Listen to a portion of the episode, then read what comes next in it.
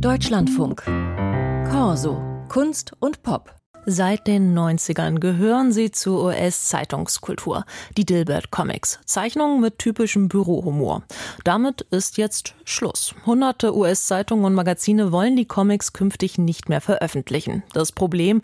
Die Aussagen von Dilbert-Erfinder und Zeichner Scott Adams. Der ist in den vergangenen Jahren immer wieder mit populistischen Sprüchen, frauenfeindlichen Bemerkungen und verschwörungstheoretischen Erzählungen aufgefallen.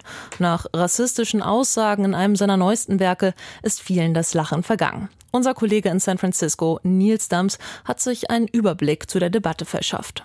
This would have been racist in 1955. Das wäre auch schon 1955 Rassismus gewesen, sagt der Moderator des Frühstücksfernsehens bei MSNBC, Joe Scarborough. This ain't cancel culture. Das sei keine Cancel Culture, sondern purer Rassismus. This is just racism being called out. Das Ende der Dilbert Comics ist ein großes Thema in den US-Medien. Seit 30 Jahren waren sie in weltweit rund 2000 Zeitungen und Magazinen zu sehen. 1989 hat sie der heute 65-jährige US-Comic Comiczeichner Scott Adams erfunden. Sarkastische Geschichten über das Büroleben von Programmierer Dilbert und seinen Kollegen. In den letzten Tagen haben hunderte Zeitungen die Veröffentlichung beendet. Das war, um es klar zu sagen, eine einfache Entscheidung. Seine Bemerkungen waren hasserfüllt und verletzend. Gemeint sind die Aussagen von Dilbert-Zeichner Adams aus dessen eigener YouTube-Live-Show aus der letzten Woche. Wenn fast die Hälfte aller Schwarzen mit den Weißen nicht einverstanden ist, laut dieser Umfrage, nicht laut mir, sondern laut dieser Umfrage, dann ist das eine Hassgruppe. Adams, seine Hautfarbe ist weiß, bezieht sich darin auf eine Umfrage des konservativen Meinungsforschungsinstituts Rasmussen Report.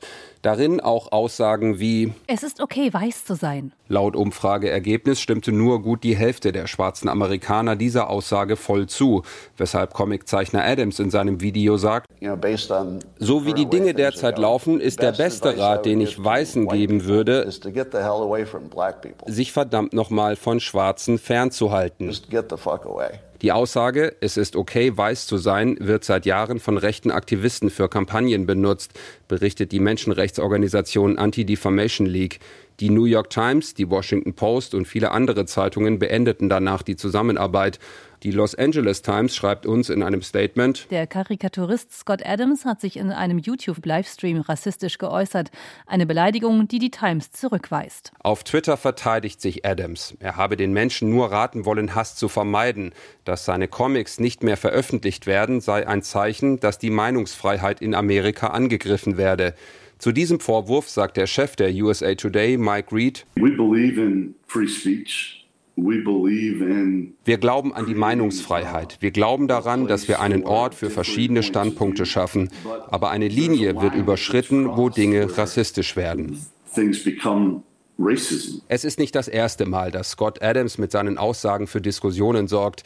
2006 hat er die Genauigkeit der Zahlen von Holocaust-Opfern hinterfragt.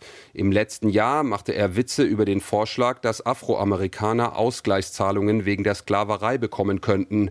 Schon damals stoppten Zeitungen die Veröffentlichung seiner Comics. Im Laufe des Montags streamte Adams ein neues Live-Video auf seinem YouTube-Kanal.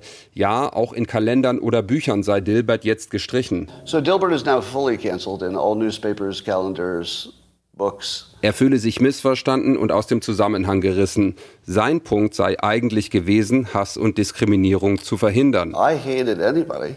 Yeah, and discrimination is the other thing I was trying to avoid. Und dann bedankt er sich noch für eine 100-Dollar-Spende von einem seiner Zuschauer. $100, wow. Thanks, Greg.